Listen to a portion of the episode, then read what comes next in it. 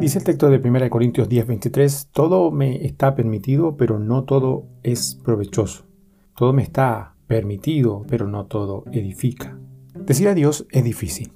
Hay zonas en los aeropuertos donde si alguien juntase la energía que se desprende de dos cuerpos cada vez que se despiden, dos personas que se quieren, iluminaría de manera gratuita una ciudad. El adiós tiene a veces una connotación de dolor, pérdida, inseguridad, vacío. Dejar un sitio, una relación poco conveniente, una situación que nos apega, nos enfrenta cara a cara con nuestras fortalezas y debilidades. Existen numerosos motivos para no decir adiós. Muchas veces quedamos postergando o evitando una decisión en un nocivo pero tibio centro de confort que nos da una falsa sensación de seguridad.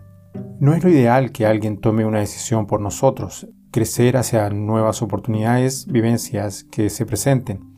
Pero si bien la responsabilidad es nuestra, no estamos solos, contamos con la presencia de Dios. Precisamente este adiós dado en tiempo y forma a aquellas cosas nocivas a las que nos apegamos, nos coloca en una perspectiva en la relación con el Señor. Nos abre nuevas puertas, nos libera.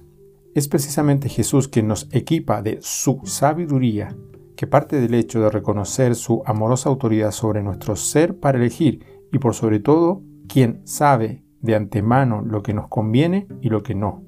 Oremos para que el Señor nos dé discernimiento de elegir sabiamente, distinguiendo dentro de lo lícito y lo que realmente nos conviene en su infinita voluntad. Digamos a Dios aquellas cosas que no nos convienen y recibamos aquello que sí nos edifica. Bendiciones.